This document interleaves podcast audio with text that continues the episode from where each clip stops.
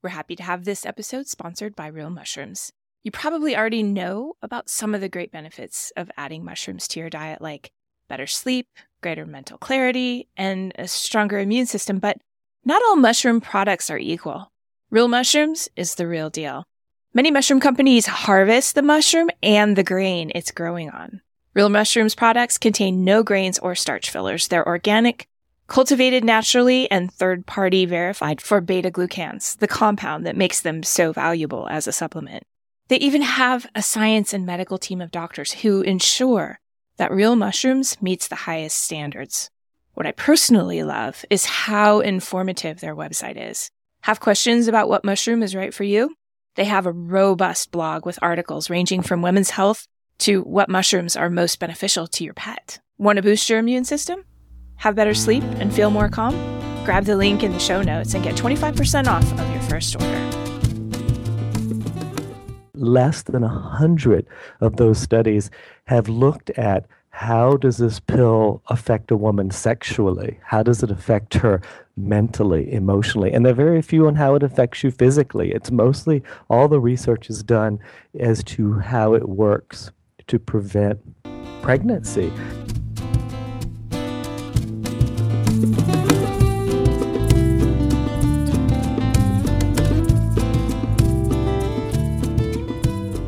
Curiously enough, acupuncture is not just sticking needles into people. It's part of a coherent and observation based medicine that experienced practitioners of the art have handed down over the centuries. I'm Michael Max, your host and guide of Everyday Acupuncture. Listen in as we explore how you can apply the principles of this ancient medicine in your everyday life. Hello, everybody. Welcome to the show. Today I've got Keith Bell with me. Keith is the founder and the clinical director of the Oriental Medical Specialists in Richmond, Virginia. He has more than 16 years of clinical experience using acupuncture, herbal medicine, and functional medicine to help women and their partners to successfully conceive and maintain healthy pregnancies.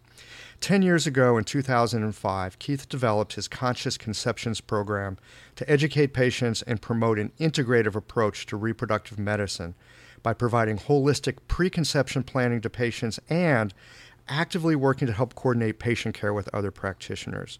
Keith is deeply committed to providing education and inspiration, which is why we have him on the show today.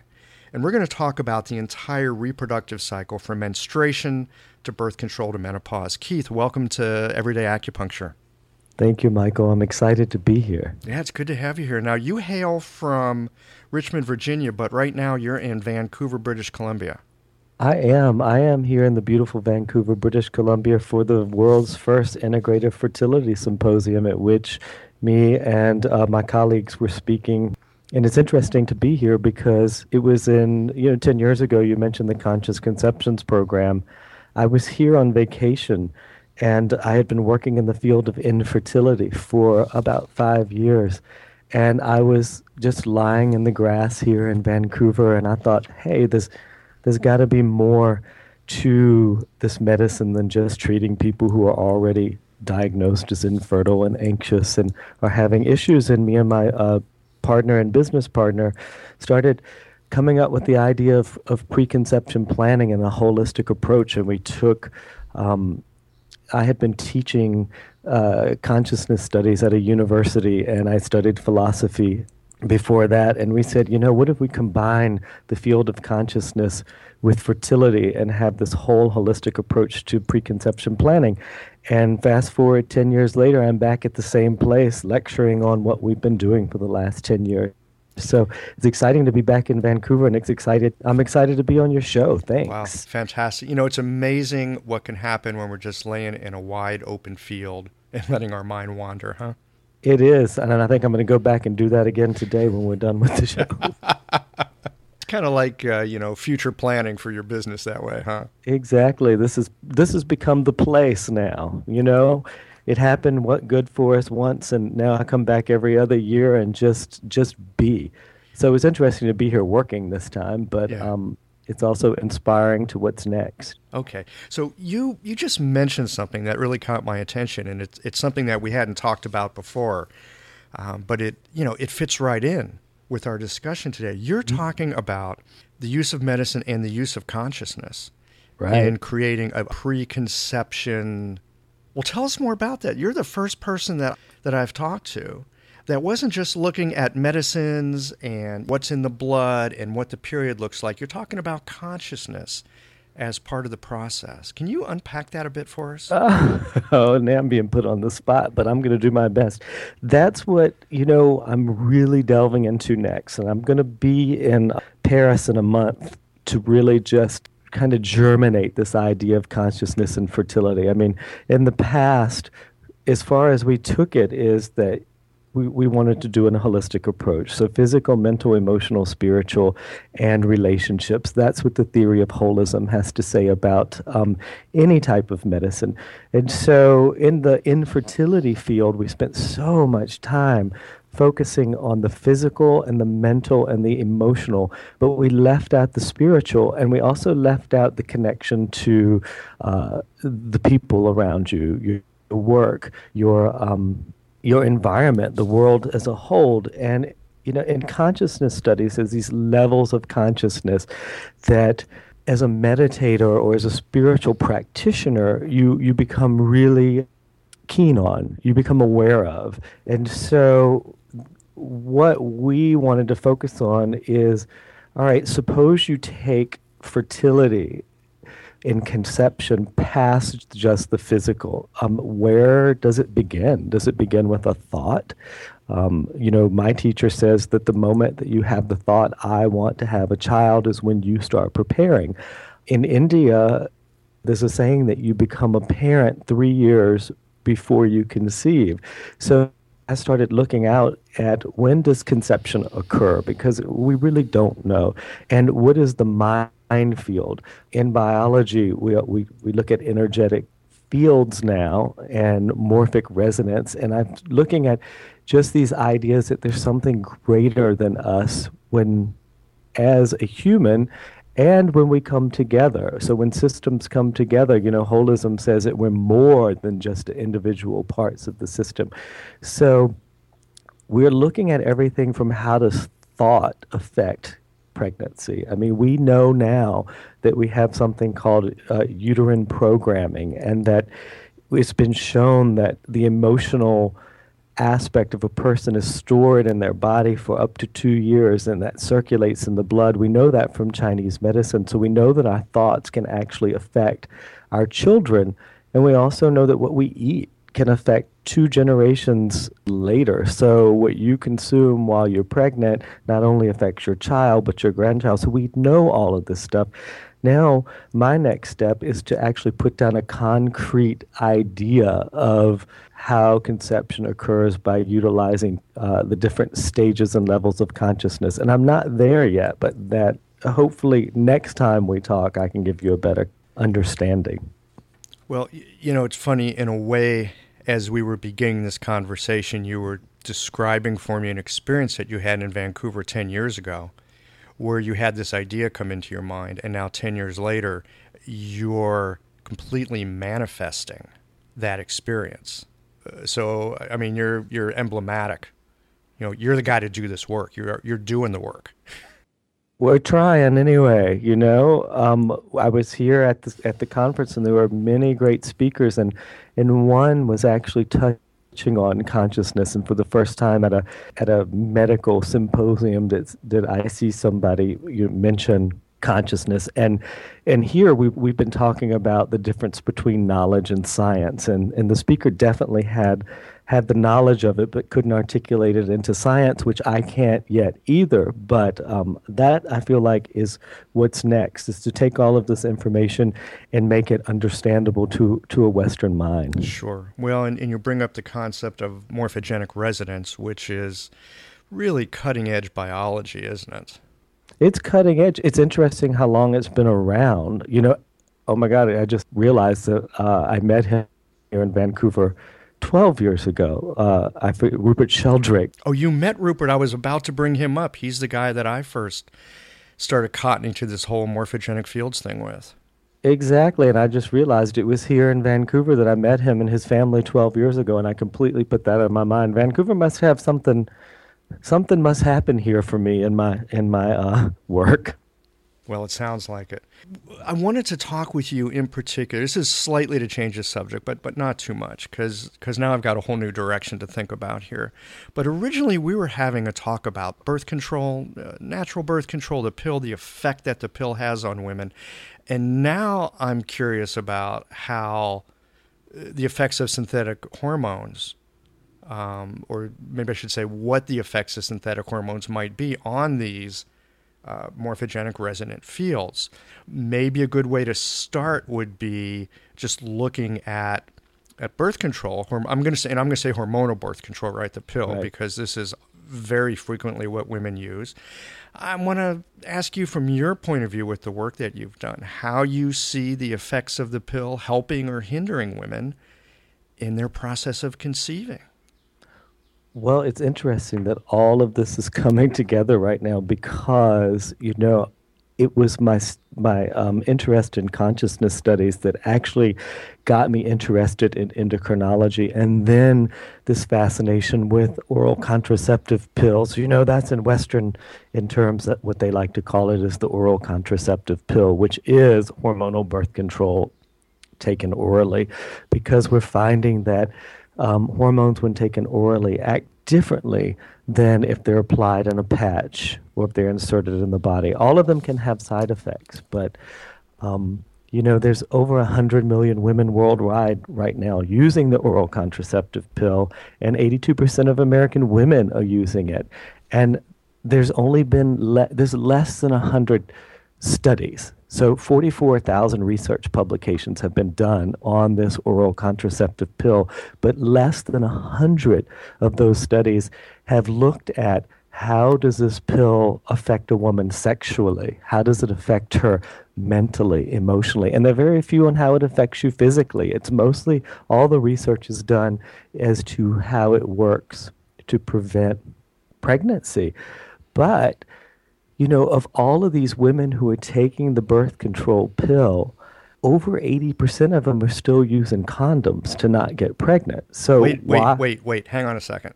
80%? Over. Over 80% are still using condoms. This is a curiosity. What's going on here?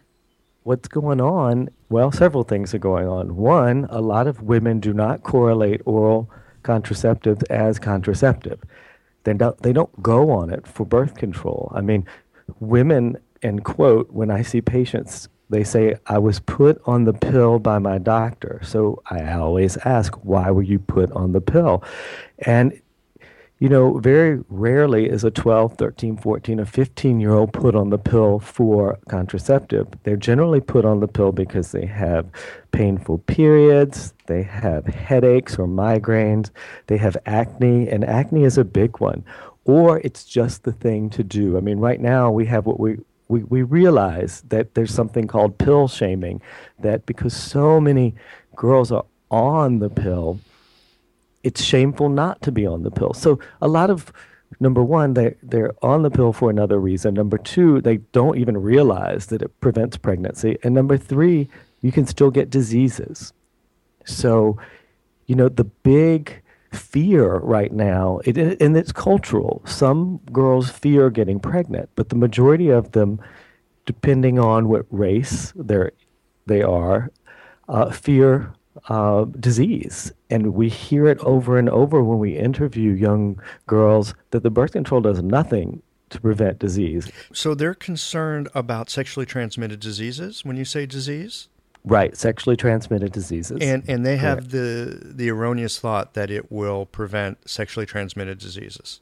No, they're using condoms because their fear is a sexually transmitted disease. Okay, so they're already sense. on the pill some of them not knowing why they're on it, or but they're using the condom to prevent diseases. So if you have this huge population on the pill and then over 80% of them still using condoms, it's no longer used for birth control. Well, I've certainly seen this in patients that I see. There are a lot of women on the pill for reasons that you already detailed. They've got hormonally related headaches, it's for acne, or they've got a, an issue with their period. And so when they go on oral contraception, it forces the period to march in a very lockstep way to the hormonal tide that's tied to the pill. Correct, right. Or it forces bleed, not necessarily a period. Could you unpack that for us? What's the difference between bleeding and having a period? Well, it's interesting. We were um, we were talking about this at the symposium this weekend, and um, I was giving a speech with the reproductive endocrinologist that I work with, and so, you know, the the oral contraceptive pill are two hormones, form of progesterone and a form of estrogen, and it's designed to suppress ovulation. So its only job is to suppress the ovulatory function in a woman. And so what people are told by their OBGYNs most of the time, if they have irregular periods or they have breakthrough bleeding or they ha- have painful periods, they're told, We're going to regulate your cycle by giving you this pill. The bleeding that occurs is just, it's, it's a breakthrough bleeding that changes when they change the hormones in the pill, but the breakthrough bleeding is just to psychologically make a woman comfortable. And so we I, I'm in the South, and so my the reproductive endocrinologist said, you know, Southern women want to know that they're having a period. They like to bleed, so you have to have this consistency. So once a month, there's a bleeding that occurs that's what we call a breakthrough bleeding. It's not shedding the lining which naturally occurs in a cycling woman. So it's mostly designed so psychologically it feels like you're having a period but basically you're not regulating a cycle at all. You're suppressing a cycle. You're suppressing ovulation. And when you suppress that ovulation you're suppressing two hormones uh, fsh and lh luteinizing hormone and follicle stimulating hormones.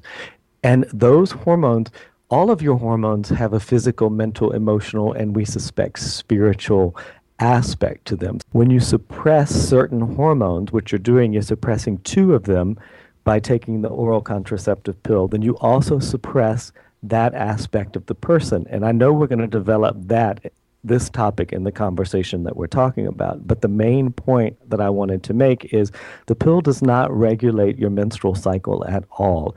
It suppresses it. And we know in Chinese medicine that a suppression is a stagnation. Absolutely once one aspect of us becomes stagnant over a long period of time, then it's going to affect the whole system. I want to get into this aspect of the emotions and the spirit and just the, the relational aspects of the pill. But before we do that, let's talk a bit about the difference physiologically. This is just like Western Science 101, right? Right. The difference between a uterine lining that sheds on a regular basis and a uterine lining that doesn't shed what could go on here long term if you're not shedding your uterine lining? Well, if you're creating a uterine lining and you're not shedding it, the cells in the lining become pathogenic. Again, we're looking at stagnation causing illness.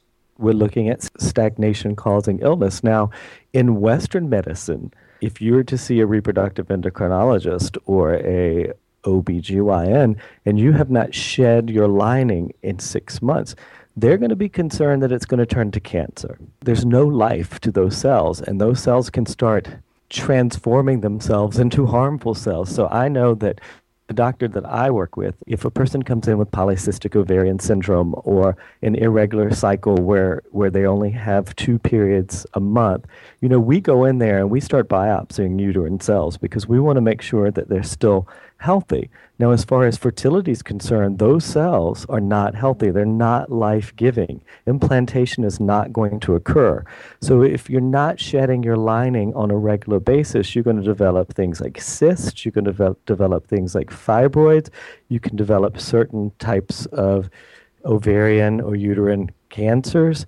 You can develop endometriosis, you can develop autoimmune disorders, allergies, because these cells that should be shed or taken out of the body are now seen as invaders. And so your body is going to start attacking them because the body knows it's not supposed to be there. And we'll see, um, we'll see autoimmune disorders developing. That's a really interesting connection, the autoimmune disorders piece. I got a burning question here. And it's a little embarrassing because I'm showing my ignorance about the pill here but uh, hey, we're here to learn something, right? We're here to learn something. So, women that are taking oral contraception, are they laying down a lining to their uterus, or what? What's going on here? Uh, generally, no, they're not, because what happens through the majority of the hormones that are in the pill, without going into the whole complicated how they're transformed, basically what ends up happening is by taking an oral contraceptive pill, the body starts producing more testosterone. You know, we think of it as we're putting estrogens in the body and we're putting progesterones or progestogens in the body. What happens through a transformative process is the body itself starts producing more testosterone, which is more of the male like hormone. So, no, they're not making the lining the way that they should if they're normally cycling. So my concern was if a woman's on the pill, she's laying down a lining, but not shedding it, you're going to get all this stagnation and, and possible pathology as a result of that. But women on the pill, they're not even laying down a lining here. They're not laying down a healthy lining, correct? Okay, not laying down a healthy lining. Right. I mean, there there may there there'll be some lining, but as far as we're concerned, when it comes to fertility, you're exactly right. They're not laying down a lining. Okay. And then you have to remember too so there's a new diagnosis out there called post pill syndrome. You're going to hear a lot about it. It comes from functional medicine. And you know there's a difference and this is what our talk was about this this weekend. When are oral contraceptive pills useful for fertility and when are they not? And so there's something called post pill syndrome that we'll end up talking about later, but mm-hmm. that's a cascade of conditions that happens with long-term usage of pill of the oral contraceptive pill. The thing is is we don't know what long-term usage is yet. It's very controversial. Some studies you'll see 5 years, some studies you'll see 10 years, and some studies you'll see 12 years. But here's the thing. In my fertility clinic, we see people who've been using it for 20 plus years. We know, we know when you use something for 20 years, that's long term usage. We don't even have to argue about the five years. But we are seeing issues that arise with five plus years. So I think the definition of long term usage is going to end up being five years. Okay. What since we're on a roll with this, talk to us a bit about what post pill syndrome is and the kinds of problems that you see arising from it and, and what you're doing with Chinese medicine to treat it. Okay. First, let just let me say what the pill does in Chinese medicine because in order to diagnose, diagnose post-pill syndrome, you have to well acknowledge that it exists. And right now Western medicine does not acknowledge that it exists because they haven't done any research into it and most people find no fault with long-term usage of birth control pill. Mm-hmm. But you did say that the functional medicine folks are finding some things going on here and the Chinese medicine folk too. So in Chinese medicine, you have to understand that the pill is cold in nature.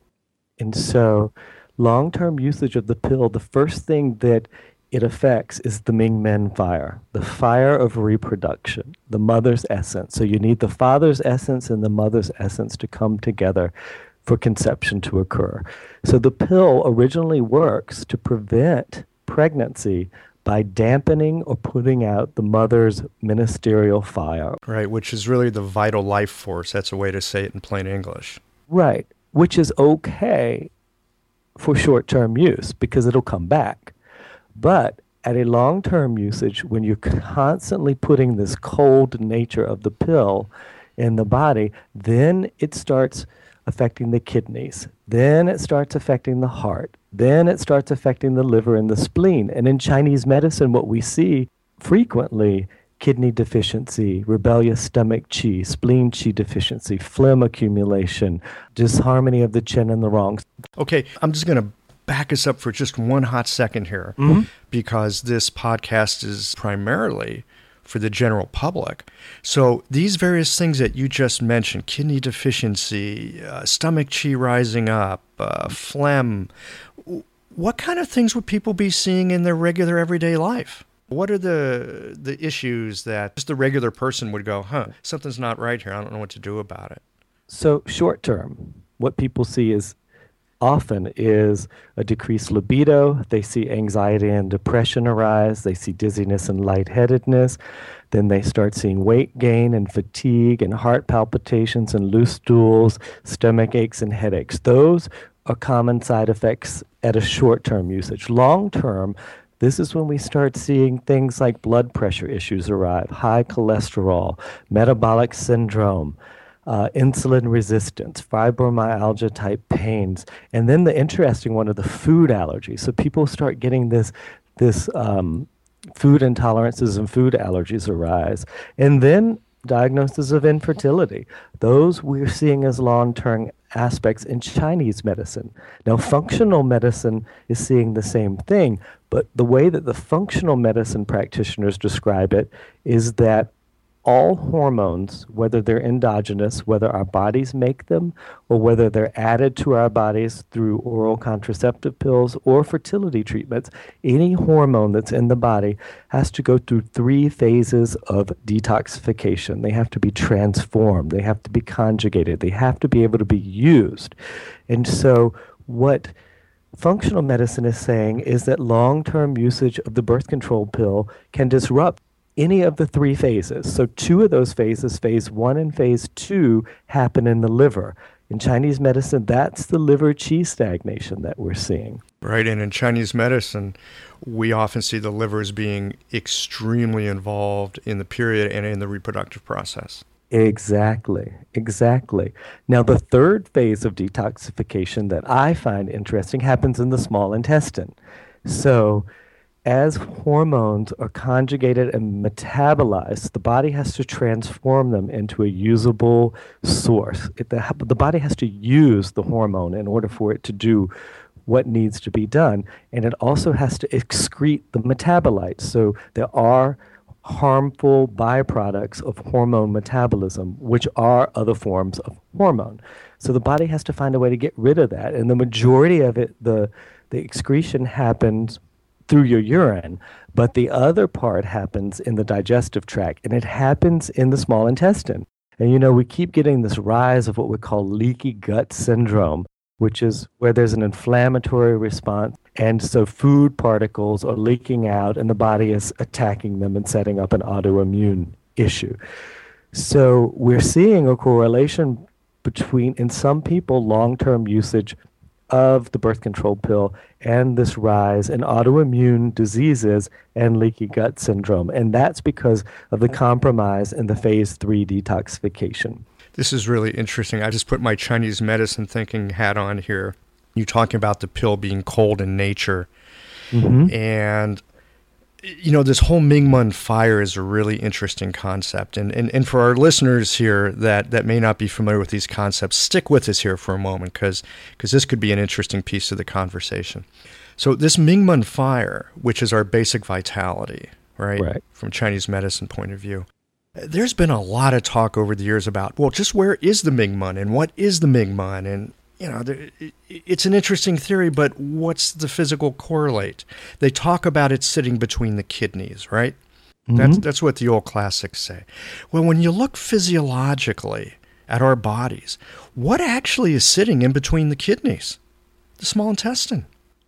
This is true. There's a fire, and we, we correlate the the uh, the fire element with the small intestines. That's and right. you know, I've never thought about that either, but that's true. Yeah, so it's very interesting hearing about these long term side effects of oral contraceptives, both on the liver and the small intestine. And as you just so delightfully described, the, the various metabolites and leaky gut and all these things, this all makes, I mean, this is like biochemistry. Well, it's not 101, but it's, you know, but it's, it's pretty common knowledge to anyone studying biochemistry these days. And here we have this beautiful way of absolutely correlating that with how they think about it in Chinese medicine.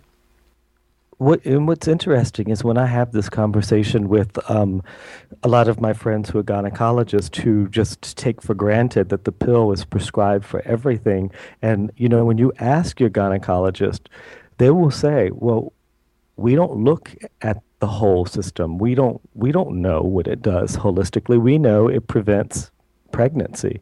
We know that mistakenly it regulates your cycle. See, they still say that it regulates your menstrual cycle.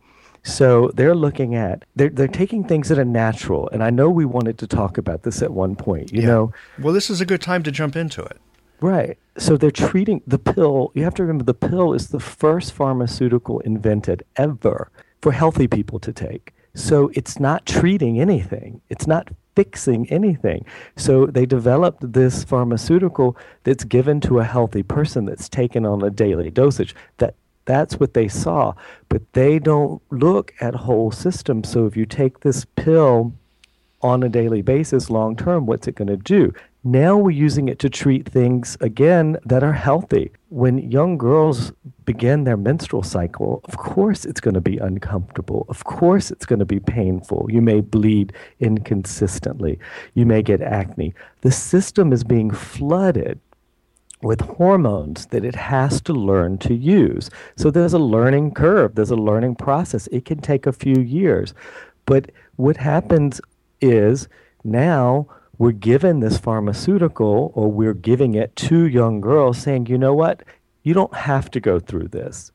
This is inconvenient. So let's suppress it. And so we're suppressing the natural development of these young girls.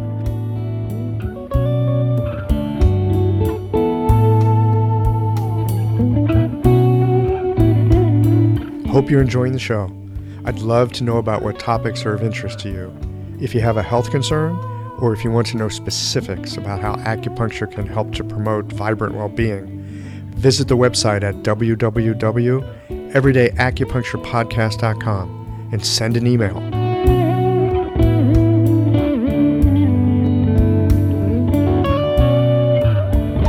You know, this is a really key point that we're suppressing the natural development.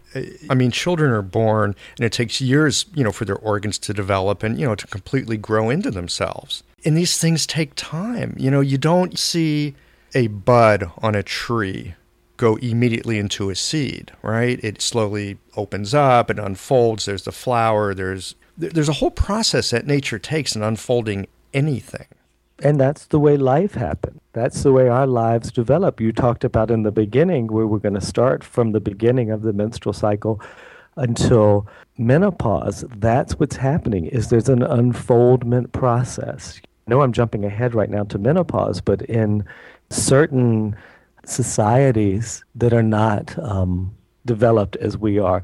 You know, menopause is when you become the wise woman. You know, in Chinese medicine, we talk about the blood nourishing the heart. It's no longer nourishing the uterus because reproduction is no longer necessary. And when the blood nourishes the heart, then then that's when the women in those societies become known as the wise women.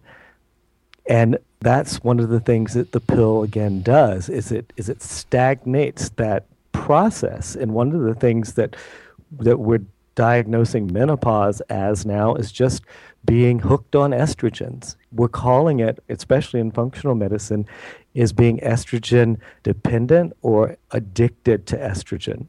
And so the body doesn't know what to do with it. And this transformation into a smooth menopause can occur because these are natural processes. And what we're doing is we're medicating a natural process. We're stopping it for convenience sake. And to go back to these young girls, you know, when we're looking at diagnosing a post birth control or post pill syndrome, it affects people differently. You know, one of the things that we're looking at it at is what at what age did you start taking this oral contraceptive pill? You know, if you started taking it at 12 and 13 years old, the brain is not developed yet. And a study came out just last month, and I think the headline of it was Birth Control Pill Affects Brain Development. So, if you are suppressing the development of certain areas of the brain at age 12, it's different than a 28 year old taking a birth control pill. You're taking these people at the prime of a developmental process and you're halting it. So, what is happening? We don't know yet. But when we're looking to diagnose or treat the side effects of these pills, the most important thing we look at is at what age did you start taking these hormones? And then how much and how long you've been taking it. So you're seeing correlations in your clinical practice between when women started taking the pill and how long they've been taking it and uh, fertility issues that they might be having.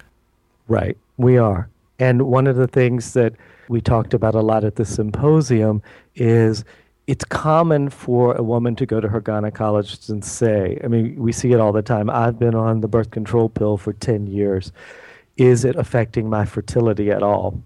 And the common response is when you go off that pill, within three months, you're going to be back to normal. But here's the problem these people were being put on the pill because they never were allowed to become normal. They were arrested at a developmental stage. So when you're put on a pill at age 12, 13, 14, 15, or 16, and you're having irregular menstrual cycles, your body is trying to adjust to these hormones. And you go off the pill, you're going to go back to where you were. You're not going to all of a sudden be normal. Right. So the whole reproductive system hasn't had a chance to grow, mature, harmonize, and regulate itself yet. Right. Exactly right. And so people think that what they've had for the last 20 years was normal. They don't even know. There's something that we're talking about called body literacy. And I don't know about in your clinic, but when people come to be treated for, for infertility, the majority of them don't even know about their menstrual cycle because again they haven't had one. They haven't had one there and you you will see patients who have never in their entire life had a normal functioning menstrual cycle because it's been suppressed their entire life. I mean the majority of people right now who are coming to get pregnant are 32 and above. A lot of them are 38 so age 38 to 42 are the majority of the patients that i'm seeing and these are patients who started a birth control pill at age 15, at age 14. And now they're going off of that pill, and their cycle is not returning to what they consider normal. But they've never had. They've never had cycle. normal. Right. Yeah. So now the body has to take time to process all of these hormones that they've been putting in their body for the last 20 years and it has to get rid of them. It has to get rid of the byproducts. And at this point is when that whole detoxification process is usually de- not functioning properly because enzymes that are required nutrients that are required for the for it to happen have been depleted. So we know in western medicine that the pill depletes certain nutrients and it depletes certain enzymes, but those happen to be the nutrients and enzymes that are needed to actually excrete the harmful hormones, the metabolites. And so we're left with a patient who's been diagnosed with infertility because, you know, right now, the diagnosis of infertility is you've been trying to get pregnant for a year unsuccessfully. We also know that in Chinese medicine, you know, there's a there's kind of a theory that for every year something has existed, you need a month of treatment. So the way I look at it is, if you've been on a pill for 20 years, you're looking at 20 months to become regular again. Now, we as natural medicine practitioners can speed up that process by supplementation, by acupuncture, by Chinese herbs. But if a person is going to do it on their own, if you've been on this pharmaceutical for 20 years on your own without doing anything, it's going to probably take 20, 24 months before your body self regulates. But all of a sudden, you're diagnosed with infertility at 12 months. Well, and if you're 38 years old, you're getting nervous. You are getting nervous, right? So that's why we developed a preconception planning program.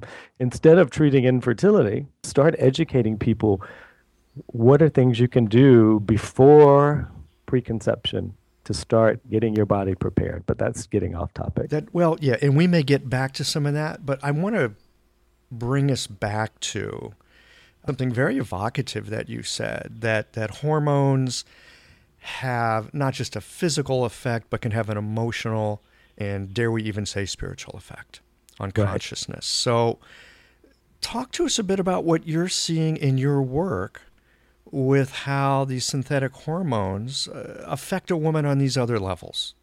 Okay. And that's very good because actually, this is the reason I started getting involved with the pill in the first place. So, years ago, when, uh, and we're talking 13, 14 years ago, when I started treating infertility, and patients started coming to me to get pregnant.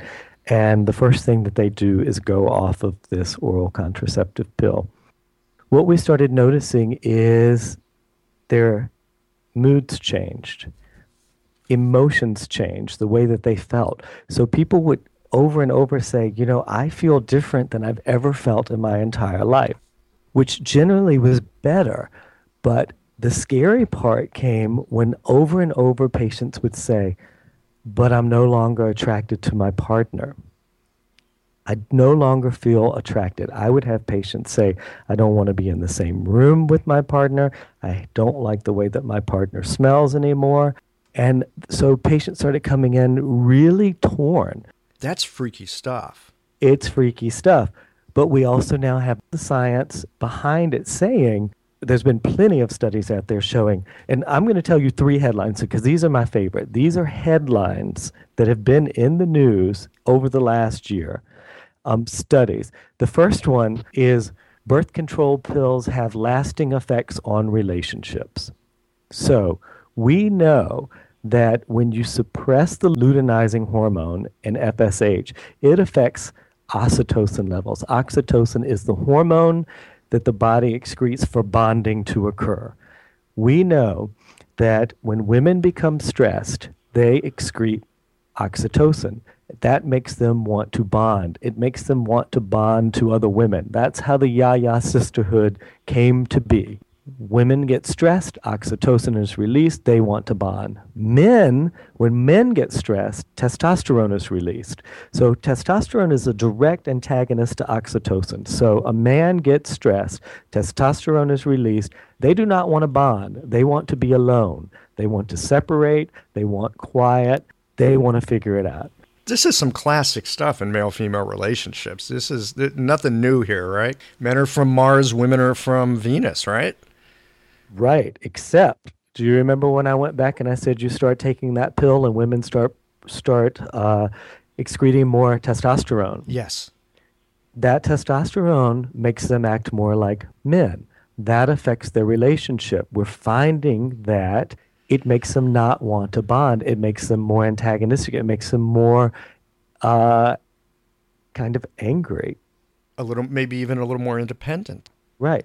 So we're seeing that pill can affect relationships at work and in the family. Now, the other one that I love. No, hang on a second. I just want to double check that I'm following this correctly. Okay. Okay. I'm going to make a conjecture here, and and I want to see if this holds water. So, if a woman meets a man and she's on the pill, mm-hmm. she's got a certain emotional makeup that is, in a sense, being driven by the pill. So, a certain kind of man is going to be attractive to her she comes off the pill, that emotional, how do I say, the emotional flux, the emotional balance, yeah, we'll say it this way the emotional balance changes. Now she's attracted to someone different. Some other type of man? Yes. Now that was going to take me to the next headline, actually, because the, what I was talking about is effects on relationships doesn't necessarily have to be a sexual or your primary relationship, but every relationship how you respond in times of stress, whether it be at work, whether it be at home, whether it be in public. But this next headline is, is one of my favorites. Birth control pills make ugly men hot. Was this off Cosmopolitan or something? I, it's, it's... no, it wasn't. It wasn't. I think it was Psychology Today. I'm pretty sure it was psychology makes today. ugly men hot. Okay, makes ugly men hot. Break this down for us. Again, we're going to go back to what you just said, and you were alluding to it. So, when a woman, and now we're going to go into biology, and you know, again, this I'm going to go ahead and say this is very controversial. There are people saying that we are more than our biology, which is where consciousness studies will come in later. But we are more than our biology but we're also our biology. We're also our biology. So I'm going to stop here and explain something real quick. Women cheat just as much as men. We know that 50% of women cheat and 50% of men cheat on relationship. What women don't realize is that when they're having a natural hormonal cycle that biology, biologically, you become attracted to different types of people during that hormonal flux. So, when luteinizing hormone, when ovulation occurs, women become more attracted to men who will give them the best offspring. These are usually square jawed, very masculine men. So they, be, they tend to be attracted to those men during ovulation. And then after ovulation, they're attracted to the caregivers because evolutionary, we wanted to have the healthiest child, but then have the caregiver help raise the child. So after ovulation, women tend to be attracted to more of a round faced, more feminine type man who is a better caregiver. When you suppress these hormones, we're finding that with the birth control pill, women are becoming more attracted to kind of the more feminine caregiver type of guy. But then, and they're not necessarily ugly, by the way. They're just not the type of men that that tend to be the aggressive masculine form. So, about a year and a half ago, we started terming this pill goggles. You've heard of beer goggles. exactly. Uh, baseball players in Atlanta gave me that term because we were laughing. Uh, you know, these are hyper masculine guys that every woman wants to be with and every man wants to be typically speaking. You know, they're very attractive. They go out, they get the they get the women. So what they started talking about is we started giving them the idea or telling them that we're doing research into who women are attracted to and that the pill can change it. And so they're like, hey, we have beer goggles. You know, we will have a few drinks and then find people attractive that we generally wouldn't. Mm-hmm. What you're telling me is there's a pill goggle. Women on the pill will find people attractive that they generally wouldn't. So we have the science to show this. We know that it exists. We know that when you're taking a birth control pill and you come off of it, it may change the type of person that you're attracted to. Now, it goes deeper than that. What they're finding now is that we're talking about in the infertility treatment, in, in an infertility lab, we can now pick out the, the, the genetically strongest embryo because we're seeing a lot of infertility due to genetics being incompatible. Well, one of the newest studies show that, you know, one of the ways that we seek out a mate is through smell mm-hmm. and pheromones and that you become attracted to a mate that is genetically different from you through the smell so that you can create a good, strong, genetically healthy child. And this is powerful. I mean, I know in my own personal life, and I suspect many of our listeners, it's sometimes kind of embarrassing to state the truth of this, but sometimes there's people that we're actually in many ways so incompatible with but you get around them and you catch their scent and forget it, man, you're gone. Right. Yeah. Right. Well, we know that now taking a birth control pill changes that. It changes the way that you perceive scent. And a lot of times it makes people go and choose a genetically incompatible mate, which can set a person up for infertility. This is all new and it's all controversial, but we have studies that, that show that this may be happening. And, um, you know, we talked about how people treat you. My favorite of all the studies happened in New Mexico. And the headline of that was Ovulatory Cycles Affect Tip Earnings in Lap Dancers. And what they found was they followed this group of lap dancers and strippers, and they divided them into strippers who took a birth control pill and strippers who didn't. And strippers who took a birth control pill consistently made the same amount of money dancing, so there was no change. Mm-hmm. Naturally cycling strippers made twice as much money. Ovulating strippers made even more. So during ovulation, because of the changes that occur, that you know your lips swell, your voice um, becomes higher, your um, your color changes, your smell changes. That men respond to that differently. Now, and that they made more money. Now, there can be all kinds of, uh, of, of things that went wrong, and we need to do some more studies. But basically, what it's showing is that the pill suppresses the natural cycles. people who cycle naturally have different relationships. They perceive the world, and the world perceives them differently than a person who doesn't.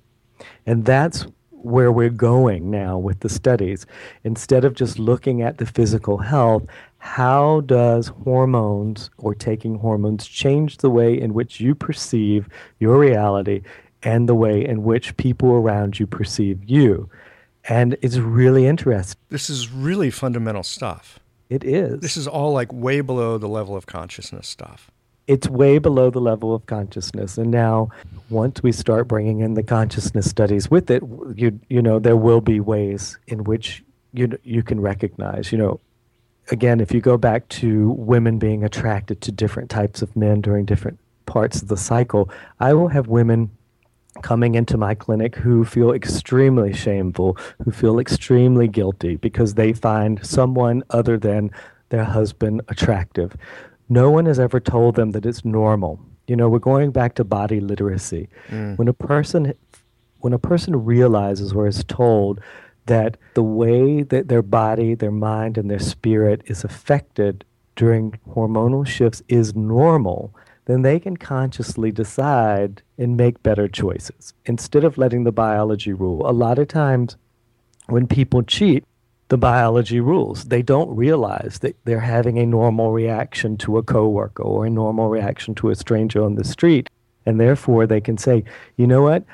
This is biologically the way that I'm set up. I do not have to step outside of my relationship. They can recognize it's happening and, and just roll with it and roll with it and bring in the consciousness. So this is this gets into some stuff, you know, as as a man I learned a long time ago to uh, if I want to get along with women to, kind of watch my mouth a little bit, right? So saying things like women are flighty or you know women have trouble with decisions or you know women can't make up their mind or they change their mind at the drop of a hat. Well, mm-hmm. I think most men recognize that this is the case and, and I suspect that most women maybe recognize about this themselves as well if they've got that body literacy. You're talking about something here at a very profoundly biological level that says this is just kind of baked into us. It's not good or bad. It, I mean, we can take our own cultural or personal views and put it on that. Right. But it sounds like there's some really deep, deep biology here, and maybe some deep, you know, wisdom from life itself that's driving this stuff. There is. You know, I'm thinking now while you while while we're talking about this is because, you know, I've I was raised by a lot of women, and I was surrounded um, by a lot of women. So I am probably more feminine than most men. So you can probably answer. You know, I can I resonate. I understand. I, I can see how women act, and and and, and it and I can feel it. So, you know, I understand women way better than I understand men. So I can't talk about this kind of male female relationship mm. and how they how it how it's different. But what what you just reminded me of is um, here while we were doing the integrative fertility symposium, right next door was a transgender health symposium, which I found extremely interesting. So this just kind of happened that these two symposiums got booked for the same different venues right next door. Different right. venues right next door. So if you want to know about how hormones affect physical, mental, emotional, and spiritual, go to the transgender community because the doctors in the transgender community they tell their patients when i give you this hormone it's going to affect who you're attracted to you know there'll be patients who who have had the same partner for 20, 30, 40 years, and they start taking these hormones and they're no longer attracted to their partner. You know, we don't tell women this. We just say it's going to change your period. But it's the exact same hormone that you can take and change a man into a woman, and it will change who they're attracted to. And it's these doctors that are actually explaining to people that, you know, we're not just changing you physically, we're not just making you from looking like a man to a woman, it's going to change everything about you. And when you want to see how hormones affect someone, read the blogs of these people who are transitioning and it they will tell you it changes how you feel, how you see the world, who you're attracted to, who's attracted to you. It's definitely the change in the physical is going to change who is attracted to you, but these people are talking on a fundamental level how it's changing everything about them, and it's very interesting. It's fascinating. So their own perception of who they are, their own sort of emotional makeup that they identify with this is me, mm-hmm. it changes. It changes. But they get the warning. You know, they're told by their doctor. The gynecologist is not telling these girls and these women that, you know, long term usage of this is going to change you fundamentally. But we know it. And a lot of people don't recognize it then, of course, until they come off of it and now they're confronted with life seems really different and I don't even recognize myself. It, and that's what we see all the time in the clinic. And it's really sad when it's when they're coming off of it because they're with a partner that they've been with for 20 years and now they want to raise a family and they come off of this drug and they no longer want to be with their partner. Wow, profound. A little while back we had a conversation and you recommended a book called Sweetening the Pill which which I did read it's fascinating. As a man, of course, I, I don't, a lot of this stuff I don't know. I, I, these aren't conversations that I have, you know, with my women friends. And honestly, I realize that they're conversations that maybe I should have had in my clinic, but I didn't even know to have them. And one of the things that really struck me in, in women's descriptions of coming off the pill was how they felt more like themselves that there's these whole aspects of who they kind of remember they might have been when they were younger, but a cloud came over it when they took the pill. And when they came off the pill, they had this like more three dimensional experience of who they were. Their creativity came back, their depression went away, they had energy for the things that they were interested in. Um, sometimes they would take off on new careers, or, or I mean, a whole aspect of life seemed to come back. We hear that all of the time, all the time. And, you know, I gave you, I, I recommended you read that book because I've been consulting on the, the documentary that's being made from that book.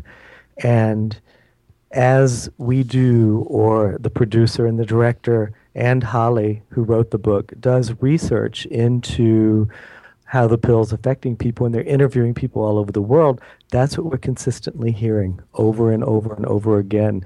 That when I come off of this medication, I return back to a place that I once was. There's a part of me that I had forgotten about, and that they're saying that, you know, they feel life more fully. So it's something that we keep hearing over and over. I'm curious, and, and again, this is just going to be there's no well maybe you do have studies behind this. I don't know. Do you see any correlation or pattern between women coming off the pill and then deciding that they don't need their antidepressant anymore or, or they don't need an anxiety drug as much anymore? All the clinically all the time. We see it all the time.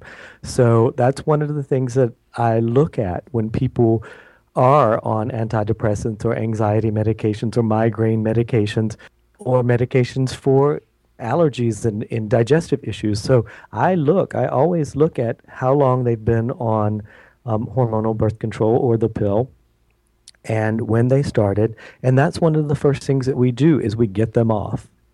We get them off of it because again, the majority of them are not on it for birth control. They were just given it. They were told to take it. And so we get them off the pill and then I'll do some Chinese medicine or a functional medicine detoxification protocol for about 28 days. And then we start getting them off of their anxiety medication or their, their depression medication.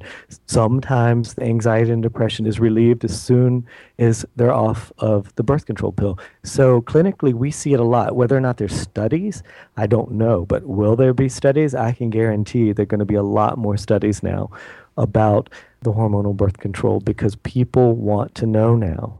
In the past, it was just taken for granted, but now, now people are saying, "Hold, wait a minute. We've been taking this and given this and told that there are no side effects, but now we're curious and we want to know." So the people want their power back, They want to be themselves. They want to feel good. And so they're now questioning a drug in which they take on a daily basis.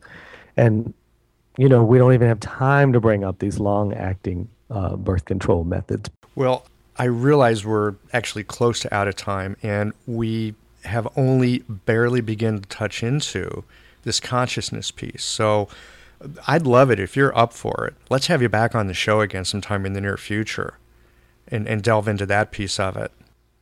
I would love to. Again, that's the next uh, lecture that I'm about to write, and I'm going to take a writing retreat next month and, and take a, a couple of weeks and, and kind of really solidify this. And I'd be glad to come back and talk about it. After you've done that retreat, let's get you back on the show while it's all while it's like fresh, super fresh. I mean, if you're up for that, and uh, and, and we'll delve into it then. In the meantime, a couple things. I, first of all, I want to let everybody know that's listening that the things that we've talked about, this book, Sweetening the Pill, this movie. What's the name of the movie? The the name of it is Sweetening the Pill. Sweetening the Pill. Okay. I'll have links to all of that on the show notes page, so we don't need to go into that in detail at the moment. Uh, Keith, could you give us your website real quick, and I'll be sure to put that up on the show notes too. Uh, the website is www.orientalmedicinespecialists with an s.com. So orientalmedicinespecialist.com. And I'm in Richmond, Virginia. So if you kind of Google Keith Bell in Richmond, Virginia, the website will come up. Perfect. Great. Uh, any closing comments that you would have for our listeners who are either uh, dealing with fertility issues or maybe now curious about the effects of the pill and want to uh, get some more information? Well, you know, I think my closing comment is, and this goes for you too, is that nearly all of this can be treated naturally. So if you're having side effects and you suspect a post pill syndrome, it can be there are things to do to resolve it. If your child is having issues or, or discomfort when they're starting a menstrual cycle, natural health care practitioners have a lot that can remedy those issues without suppressing the natural system. So, you know, there's a lot that can be done by seeing a naturopath, an acupuncturist, a functional medicine practitioner to actually help the body utilize hormones efficiently. So, there are ways to go about it. There, there, there are treatments to help. You do not have to go in the direction of suppressing the body's own the, the body's natural processes. I hope the listeners get something out of this. I hope I answered your questions or at least ignited a little curiosity amongst the listeners so that they will go out and do their own research and into these subjects. But I'm excited that you have this show and I'm glad to be here and I thank you for having me on it. Keith, thank you so much.